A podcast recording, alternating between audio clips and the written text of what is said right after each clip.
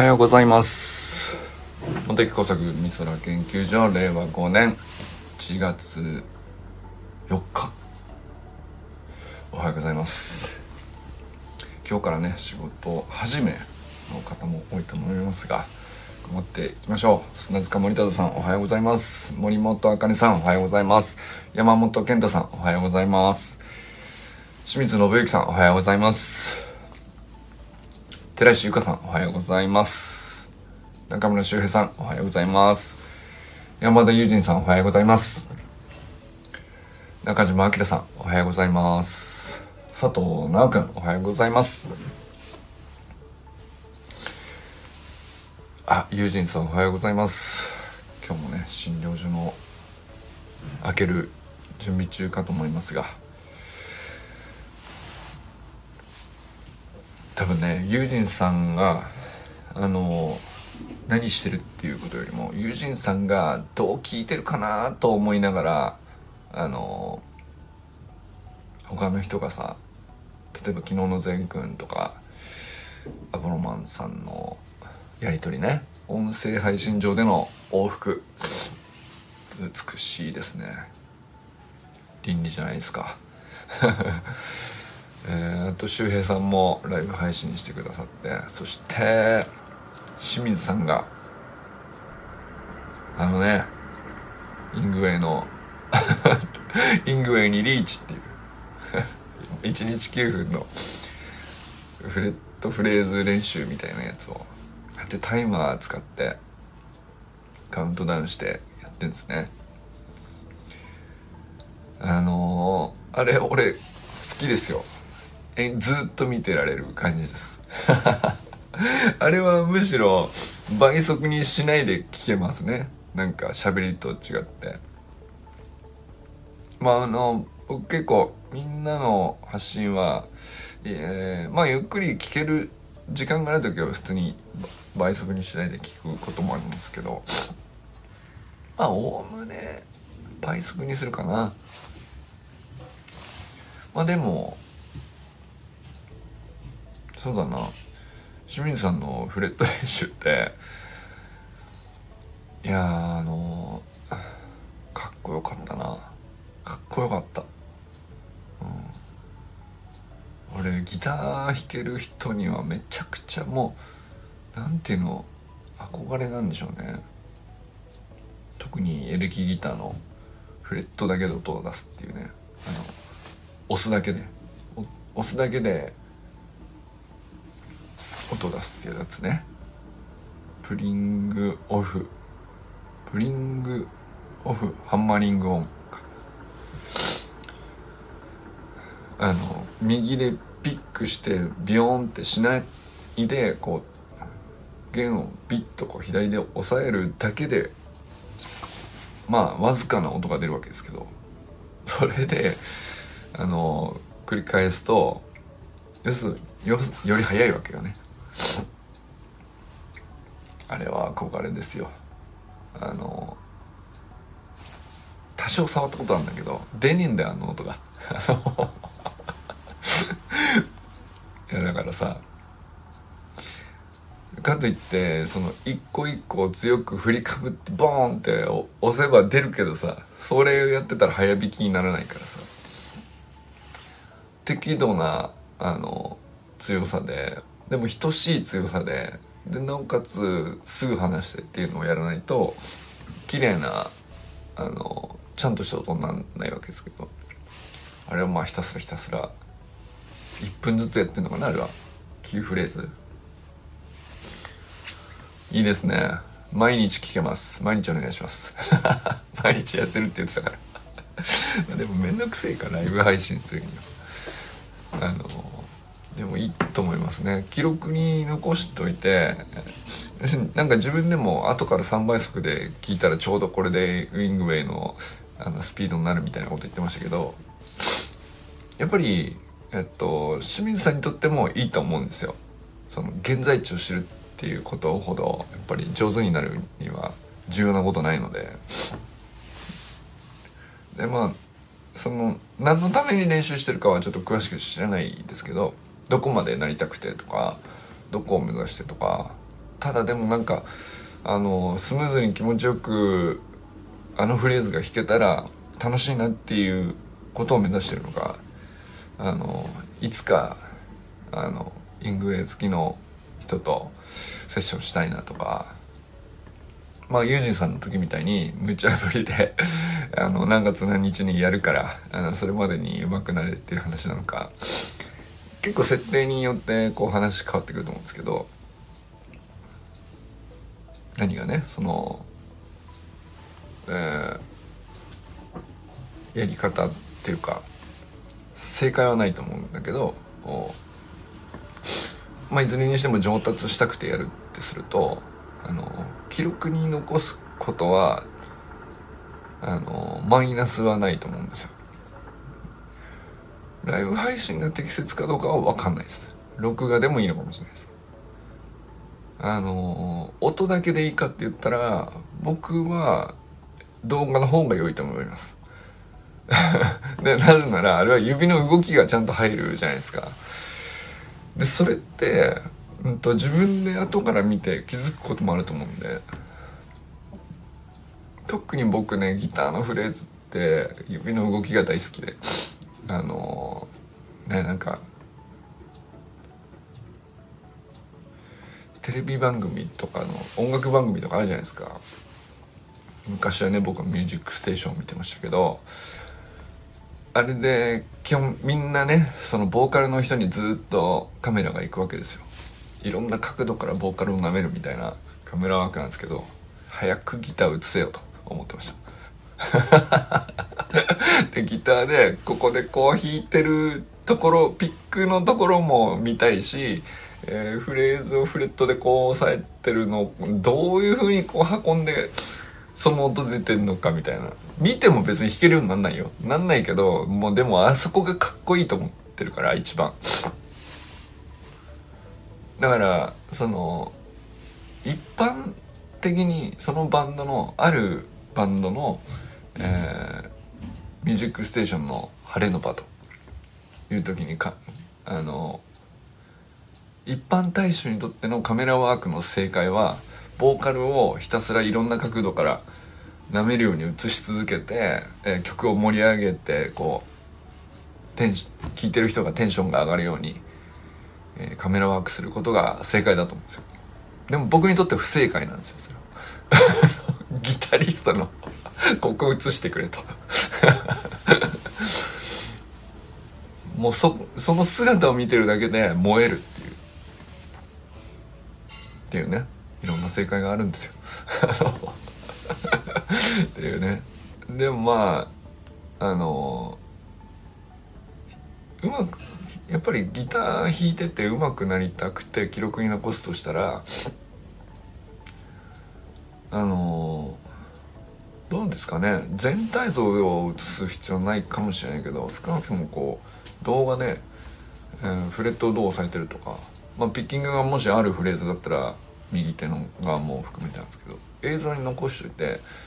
え音と自分のこう動きとあこういう風にやってるからこの音になってるけど自分の頭のイメージではもうちょっとこうなってるはずだったとかそれってスポーツだけじゃなくて楽器とかもやっぱりかなりメタ認知としてはすっげえ効くと思いますね。うん。相当ずれてるもんですよね。思ったより、えー、猫背だとか これは僕の場合めちゃくちゃありますね。あとはこう思ったより顎がこういう風に出ててかっこ悪いなみたいな時とか。でも自分の中ではまっすぐ気をつけの姿勢で立ってるつもりとかっていう。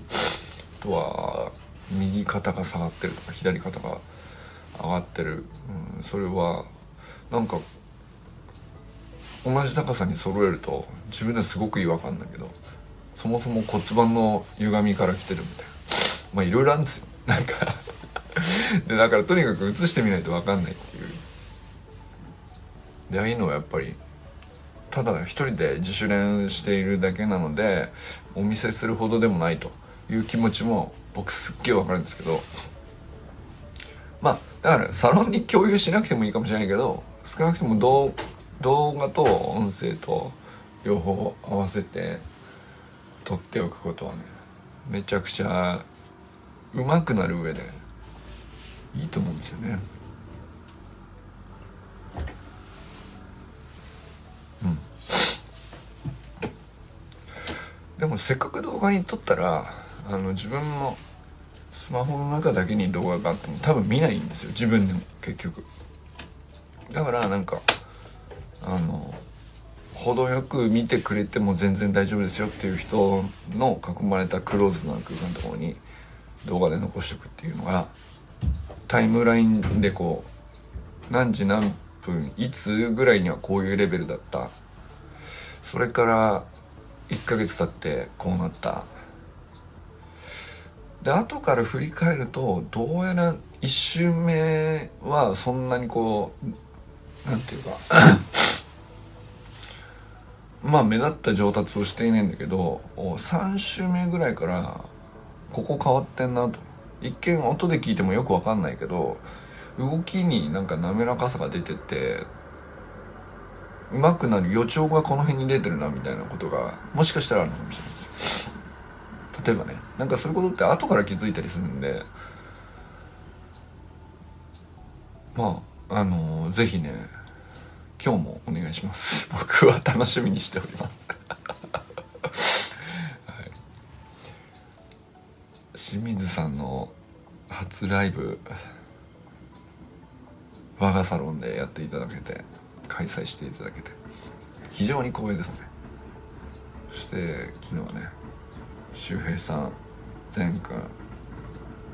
あれ？ユージンさんはもう一回やってたんだっけ？あの動物病院の中ね見せてくれたりしましたね。ユージンさんのやつはね。ああいうのめちゃくちゃいいと思うんです僕は。めちゃくちゃいいと思う。あのまあ例えば動物病院の、まあ、経営に、えー、経営とか広告とかわかんないですけどどういうふうにされてるか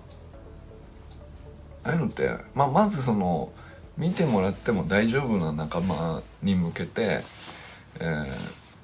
こういうふうに映すとこういうふうになると。でこうやって案内するとあの大体映像でもある程度こう来た感じになれるとかっていうのは、まあ、そういう場所とそうじゃない場所があると思うんですけどまああの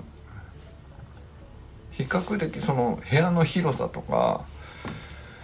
えー、狭すぎても映像ではちょっとピンとこない。広すぎてもピンとこない。程よく囲まれてるとあのこう人が実際に行って見てる感じと映像で紹介された時が割と一致するみたいなことあって。多分あのユージンさんの動物病院の待合室のあたりとかあのすごくあれを映像で見た上で実際に行ったら一致感があるんじゃないかなっていう気しましたね。すごくそこにいる感じがしましたね。でなんだったらそのまあそんなに広告するようなことかじゃないかもしれないけどやっぱり動物病院の良さを多くの人に少なくとも地域の人に、えー、分かってもらうとかあの動物がこうなったらやっぱりすぐ来てほしいなとかいうのもきっとあるから動画にして、えー、まあこういう空間だよと来たことある人だって見れば思い出すこと見ないと忘れていることって結構あるはずなんです。でそのそれこそね、えー、受付で奥様がやれてるのか分かりませんけどそのそういうのも含めて、えー、動物病院にあじゃあ久しぶりにちょっとうちの子見てもらおうと。あの特にまだ悪くなってないけどこういうちょっと最近気になることがあるからちょっと見てもらおうかなぐらいのこう行っても行かなくてもいいけど行った方がいいかなってなんとなく思ってるみたいな時に行こうって思えるような動画はあっても良さそうじゃないですか。そういう記録映像っていうか。あじゃあ行くとあそういえば山田先生こういう風にしてくださったよなとか。あ受付行くと久しぶりっつってこうあのこういうふうに迎えてくれてこういう空間で少し待った上で、まあ、診察してで安心して帰れるというのがあのイメージできるような感じってなんていうか別にそれって広告宣伝じゃないと思うんですけど、えー、飼い主さんにとっての優しさかもしれないじゃないですかそういうのも。でなんかそのゆうちんさんの声が入りながらあのいつでもあのこういうふうにやってますんで、えー、例えばこういうことあったらあの本人そんなに気にならないかもしれないけど早めに来ていただいた方がいいですよとか。あの、まあ、こういう時には焦らなくてもいいですよ逆にね。あのゆっくり来てくれれば。来れる時にあの来てくれればと。どうなんですかね？なんかその獣医さん側からあの飼い主さん側にその直接 LINE してない時でもあの伝えておきたいメッセージみたいなのって結構あるんじゃないかなと思いましたね。なんか。あれ見て動物飼ってたらどういう感じであの映像見るんだろうなっていうのをちょっと思ったんですけど。それこそ、うん、飼い主さんが見たら安心する映像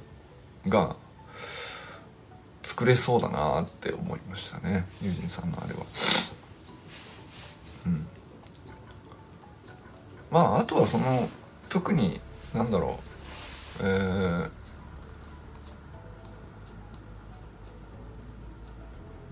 そのサロン内に閉じた話としてライブ配信でこうたまにお届けいただくのもいいと思うんですけど、まあ、飼い主さん向けに公にあの今日こんな様子ですよは動物病院みたいな場所ってそんないつもいつも行く場所じゃないので逆にね。あのそれは日常の映像としてお届けする意味はあるような気もしたりしましたねなんかね。あの映像見てそう思いました。それと同時にこうスタンド FM でたまにこう考え方とか。やっぱり獣医師さんとしてこういう人なんだ獣医さんじゃなくて一人の人間としてこういう考え方をしてる人なんだとかっていうのはあの知った上でああいいなと思う人がやっぱり、えー、イコール動物病院を選ぶっていうのが一番お互いにとって幸せだからっていうねそこになんかねスタンド FM はすごくいいでしょうしね、うん、なんか広がりを感じましたね。あのライブ配信の映像を見てて。あこれは飼い主さんも見たい一瞬があるんじゃないか。これ全部全部じゃなくてもいいんですけどね。なんかそんな印象でした。周平さんのライブ配信はあの本当にいくらでも聞けますんで24時間耐久でもいいですよ。はい。ランニングしながらとか。いいっすねあのそ外もいいね。寒そうやなと思ったけど。えー、ああやってさあのちょっと食べ過ぎだなとか飲み過ぎだなとかもう割と正直な話してましたけど。あれ口で一言言っとくだけでだいぶこうブレーキかかりますからね。ちょうどよくなると思いますなんかね。あのなんとなく誰にも言わずに思っていて食べ過ぎだな。食べ過ぎないように今日はしようっていう。それだけだと結局ブレーキにならなくて結局食べ過ぎるっていうのを僕はね毎年 正月に。だっておばあちゃんが出してくんだもんみたいなさ、まあ、そういう感じになるじゃん。いい人やしみたいな。食べないと悪い気がしてっていうね。あのいやそれはねあのもう多分どこの家でもあることだと思うんですけど。めまあまためちゃくちゃうまいわけよ。本当に。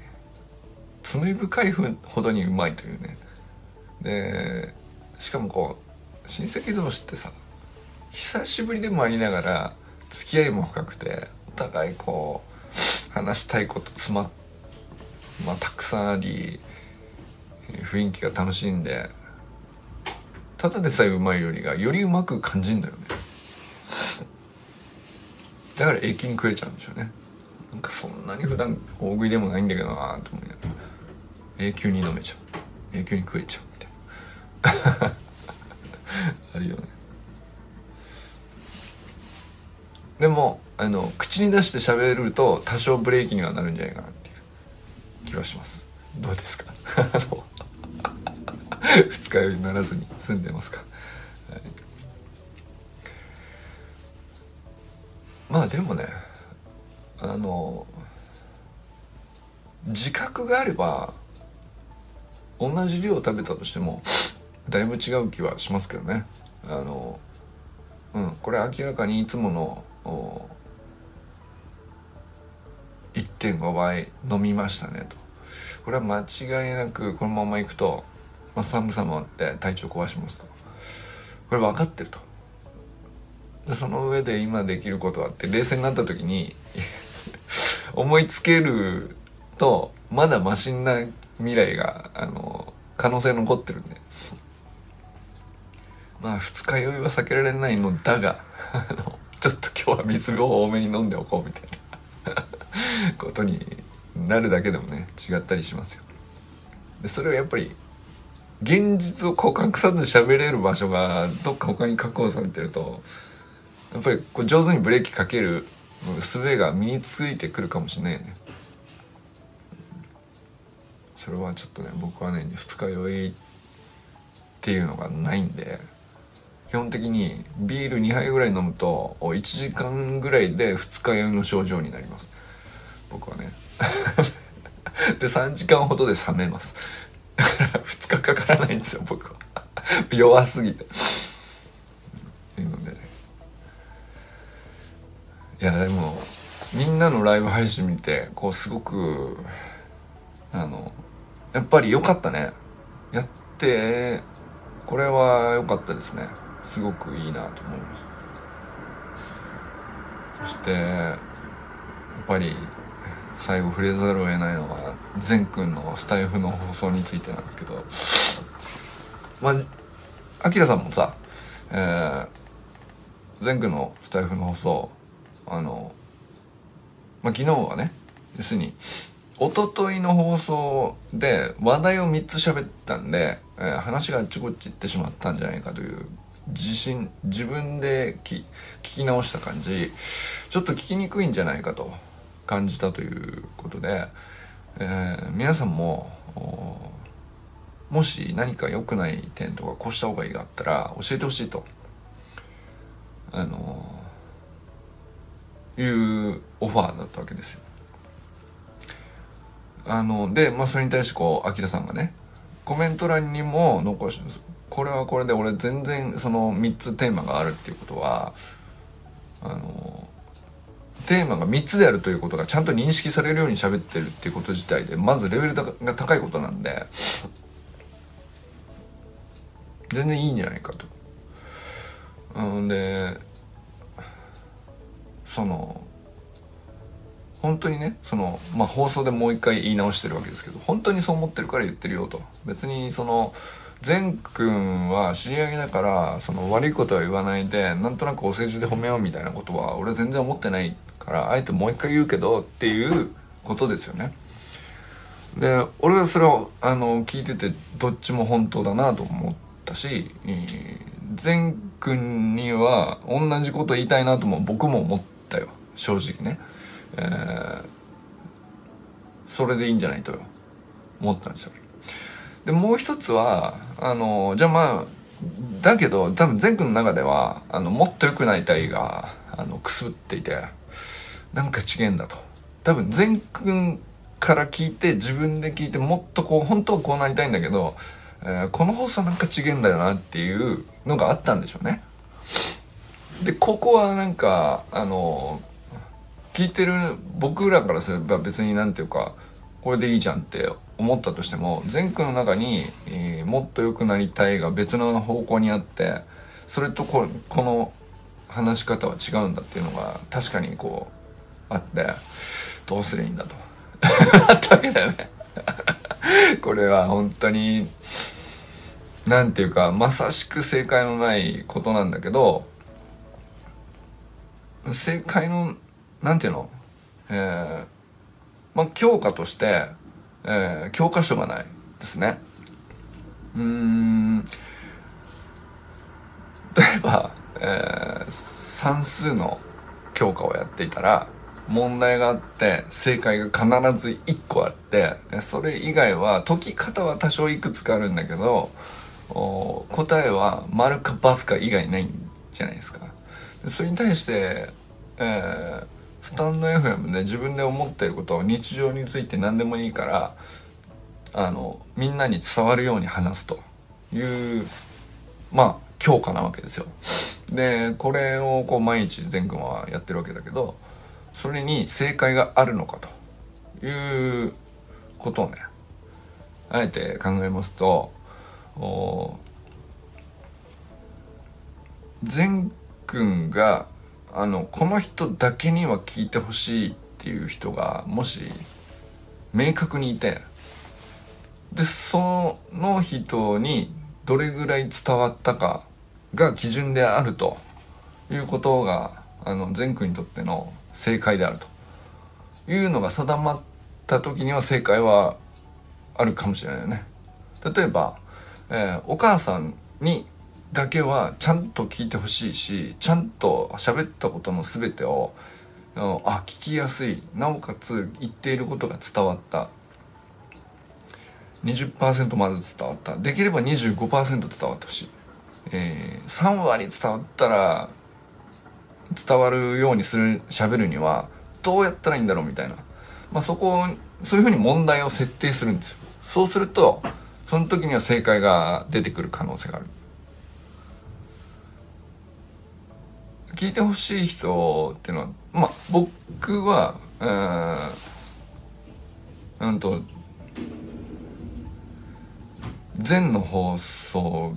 を聞いて僕にとっての正解だとすると僕は善がチャレンジしているだけで100点なので、えー、それ以上の正解ないんですよ。本当にない。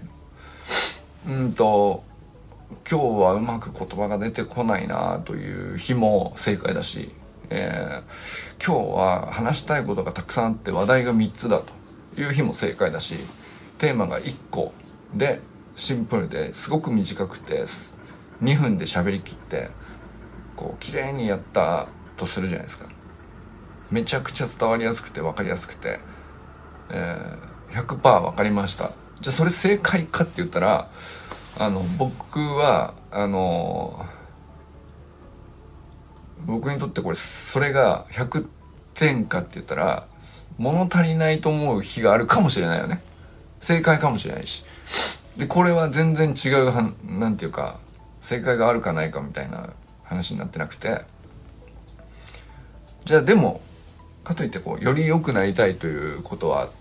一方であるので正解がないんだけどより良くなりたい。これは何て言うか非常に難しいことなんですけど、えー、例えば一つはですねモデルを探すっていうのはあってこういう風になれたら最高の話、えー、自分の話を話すんだけどこういう喋り方をする人をやっぱり一番僕がいいと思ってますみたいな。それがいてそこに近づこうとしてるっていうんだったらあのまあ例えば、えー、アポロマンさんのどうでもいい話の完コピを自分は試みたとするでしょ。でアポロマンさんの本物のどうでもいい話があって完コピしたつもりなんだけどどうもちょっと納得いかないと。納得いかないんだけどどこをどうしたらあの本物に近づけるのか自分ではよくわからないのでどこを改善したらよいでしょうかと。いうことはねあの話としてあると思うんですこれか例えばの話ね、なりたいと思ってるかどうかはちょっと別ですけど。えじゃあ、まあ、アポロマンさんから見て、えー、こう、俺はこういうこと気ぃつけながら喋ってますよ。ノリとしてはこれぐらいのスピードを意識してます。とか、あの、最後の、あの、言い切るところの語尾をこういう風にするようにしてます。とか、あなるほど。だからあのノリが出るのね。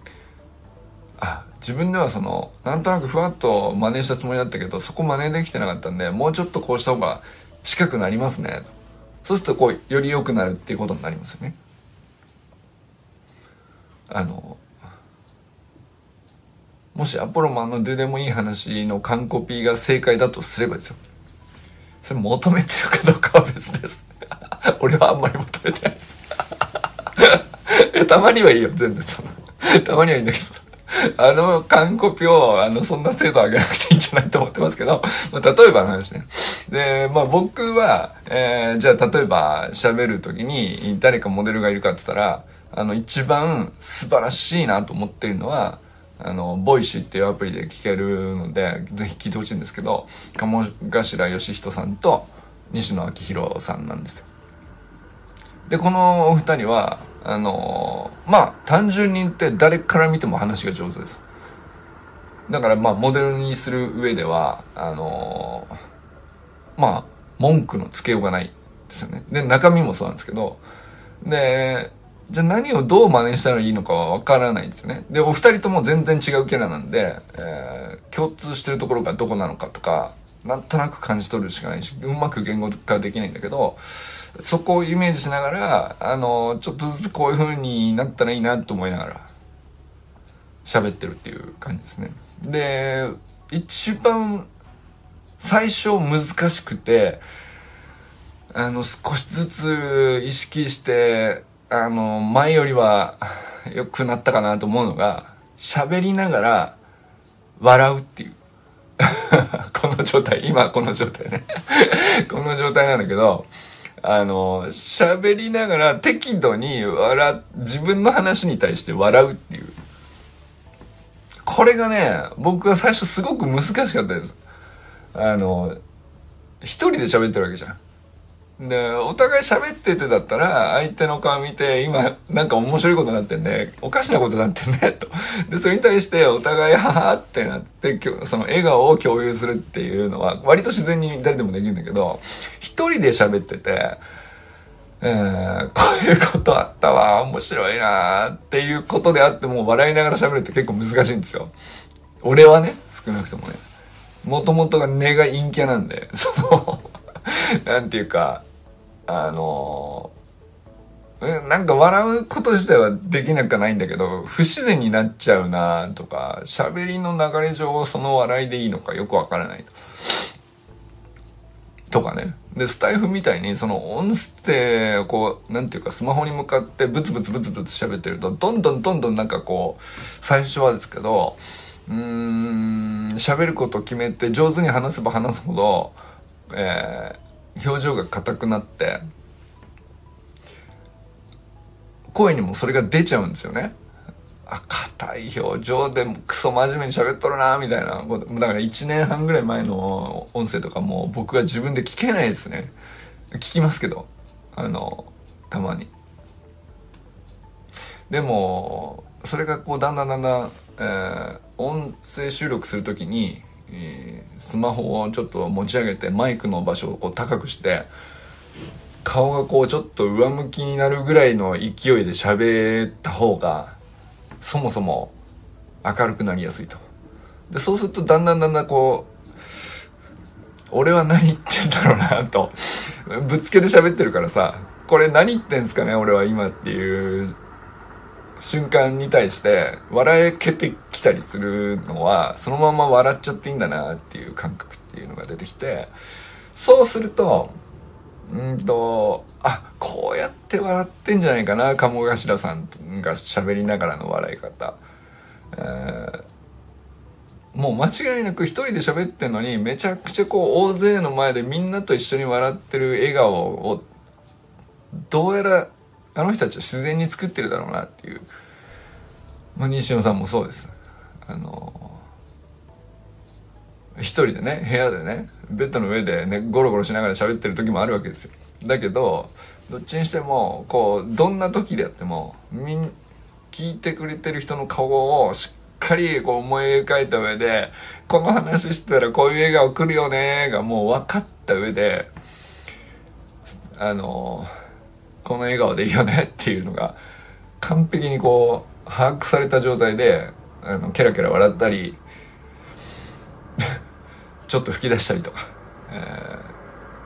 ー、これが自然にこうハマってくるとすごく同じことを話していても同じことを言っていてもただの中身が正解ですね。中身がうん適切ですね。聞きやすいですね、えー、発音が聞き取りやすいです、えー、伝わりやすいです。という話し方とは別次元になって楽しいになるわけですよ。聞いてて楽しい。でなおかつすっごくクオリティの高い話をしているのでめちゃくちゃこう分かりやすく感じるのでえー、何度でも聞けるしってなるんですよね。だから僕はそこの辺を正解に置いてどうやったら近づけるかっていう感じですかね。でそのためには彼らはもう3年4年 Voicy で喋り続けていてでこの喋り続けるということが今はねスポンサーが入ってお金が入るみたいなことはやってますけど3年前は全く何のお金にもならないし、えー、っていうところからスタートしててで誰もやってなくてでほぼ聞いてないみたいな誰も聞いてないみたいな状態もまずあったわけですよ。あれほどのトップランナーであってもそういう時代においてずっとこう楽しんで続けているフェーズがあってでそういうものってあの流行り廃りじゃなく始めているからまあ単純にこう続けた年数だけ、えー、クオリティが上がって上手くなっていくし、えー、中身も繰り返し同じことを喋っていればいるほどおよりすっきり伝わりやすい話し方表現方法が見つかって上手な話になっていくわけですよね。これ落語とかってさあの例えば同じ話をいろんな落語家さんが何度も何度も延々と何十年と引き継いでやっていくわけじゃないですか。だけどうまい落語家さんのしゃべりがあの一番伝わるわけじゃないですか。で僕らだって、えー、3杯のかけそばみたいなのを誰でも知ってるストーリーだからやろうと思えばできるんだけど全然レベルが違うわけねその伝わり方としては。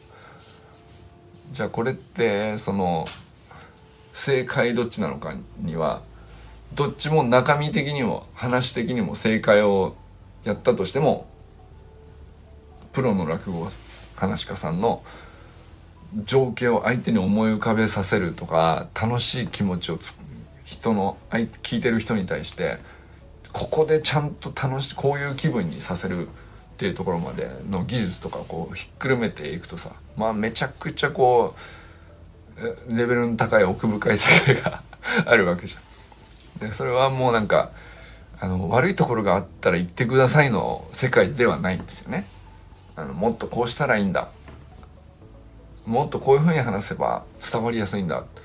それはなんか言おうと思えばなんかこの競技のルールを設定すれば言えなくはないんですよね。3分以内に喋りましょうで、えー、最低限のことが伝わるようにしましょうだったら箇条書きで読むのが一番正解かもしれないじゃん。でも多分そうじゃないよね。禅の日常で思ったことを絞り出すような感じで 思い出しながら、うん、こうだったな、ああだったな。で、あっち行ったりこっち行ったりしながら喋ることの方が、今の競技としては多分禅にとっては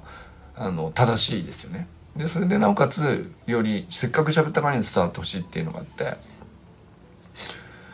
その時に話題はあじゃあ3つ以内がいいんじゃないかと。かできれば1つに絞っちゃった方があ他に話したいことがあってもその方が聞きやすいんじゃないか。お母さんにとっては。かもしれないね。でも俺からしたら3つあったんだったら3つ聞きたいよ。とかねじゃあその俺が聞く場合の正解とお母さんにとってはの正解ひょっとしたら違うかもしれないね。で善はどっちの正解に向かっていこうとするのか次第で、えー、より良くなるにはどうしたらいいですかのもなんていうか問題意識に対するう、コメントの中身が変わってくるっていうでもねなんだろうね俺はまだいいんじゃないかなそのこれをより良くするためにここを直した方がいいよみたいな話って探せばできなくないと思うけどもっとスピード速く喋れた方がいいんじゃないとか わかんないけどね。もっとえー、なんだろうな。まああんまり言うことねえんだよなうまいから。ただあまあ言おうと思えば言えるかもしれない。もうちょっとテンポアップして、えー、語尾を一回き一回一回切った方が聞きやすいんじゃないかとか。うんなんだろうな。とは。でもね前は本当にあの喋ってる時に「えー」とか「あー」とかまあ俺言っちゃう言っちゃうけどさほぼないよね。あれは本当すごいことでそれがないのは本当いいと思いますね。で間が空いたとしてもちゃんと間間にして、えー、今言ったような「えー」を挟まない。間にして次は次ってこうちゃんと切って喋るっていうのはすっごい技術の高いことなんですよ。でできてんだよなこれがな。でまあそこを例えばあのさらにちゃんと意識して区切るようにしたら聞きやすいとかあるかもしれないですね。でも全然それぐらいかな。でもだからそんなことを俺は気にしないで喋った方がいいと思ってます。出ちゃうなら出ちゃうでええも言ったらいいし。あんまり言い過ぎるとその A が邪魔だなとかうんが邪魔だなとか。であの息継ぎも大げさに毎回毎回座れるとその音が気になっちゃうとか。まあありますよ。ありますけどその癖としてね。でもそれって自分で聞いててこれもうやめようかなって思えば切ればいいし残している方がノリよく喋れるんだったら残したっていいんですよ。それ減点じゃないと思うんだよね。でそれを気にして喋るような音声配信じゃなくていいと思ってる。それよりも楽しこういう風なノリで楽喋ってる分にはすっげえ楽しいなが僕は正解だと思ってる。なのでまあそれはテーマもこれが楽しいが喋ればいいし、えー、ノリもこれが楽しいが喋ればいい。それが正解だし長さもまあ3分ぐらいがちょうどいいなっていう人には3分がいいと思うんですよ。僕はなんかこう自然にやってるとなんとなく30分になっちゃうんですよ。だからそれが今僕にとっては30分が正解なんです。1時間が正解の人もいますよ。中田敦彦のように、えー、一方でその Voicy っていうのは10分以内に区切るっていう制約がついてるので、まあ、プロの噺家さんじゃないと、ぴったり10分に合わせて、中身もこう起承転結をつけて、なおかつ自然に笑いながら喋ってるっていうのを実現するのはなかなかのあのハードな競技だなという、もうプロアスリートの世界だなとも思いますけど、だからまあそれはモデルとして、お手本として毎日聞きつつ、っていう感じです僕はね。はい、なんか正解不正解は自分だけが決められる権利を持ってるっていう話でした。どうですか？どうですか？あのということで今日も一日皆さん誰と笑いますでしょうか？ということであきらさん。あの昨日のどうでもいい話素晴らしかったです。ありがとうございます。ということで皆様良き一日を。じゃあね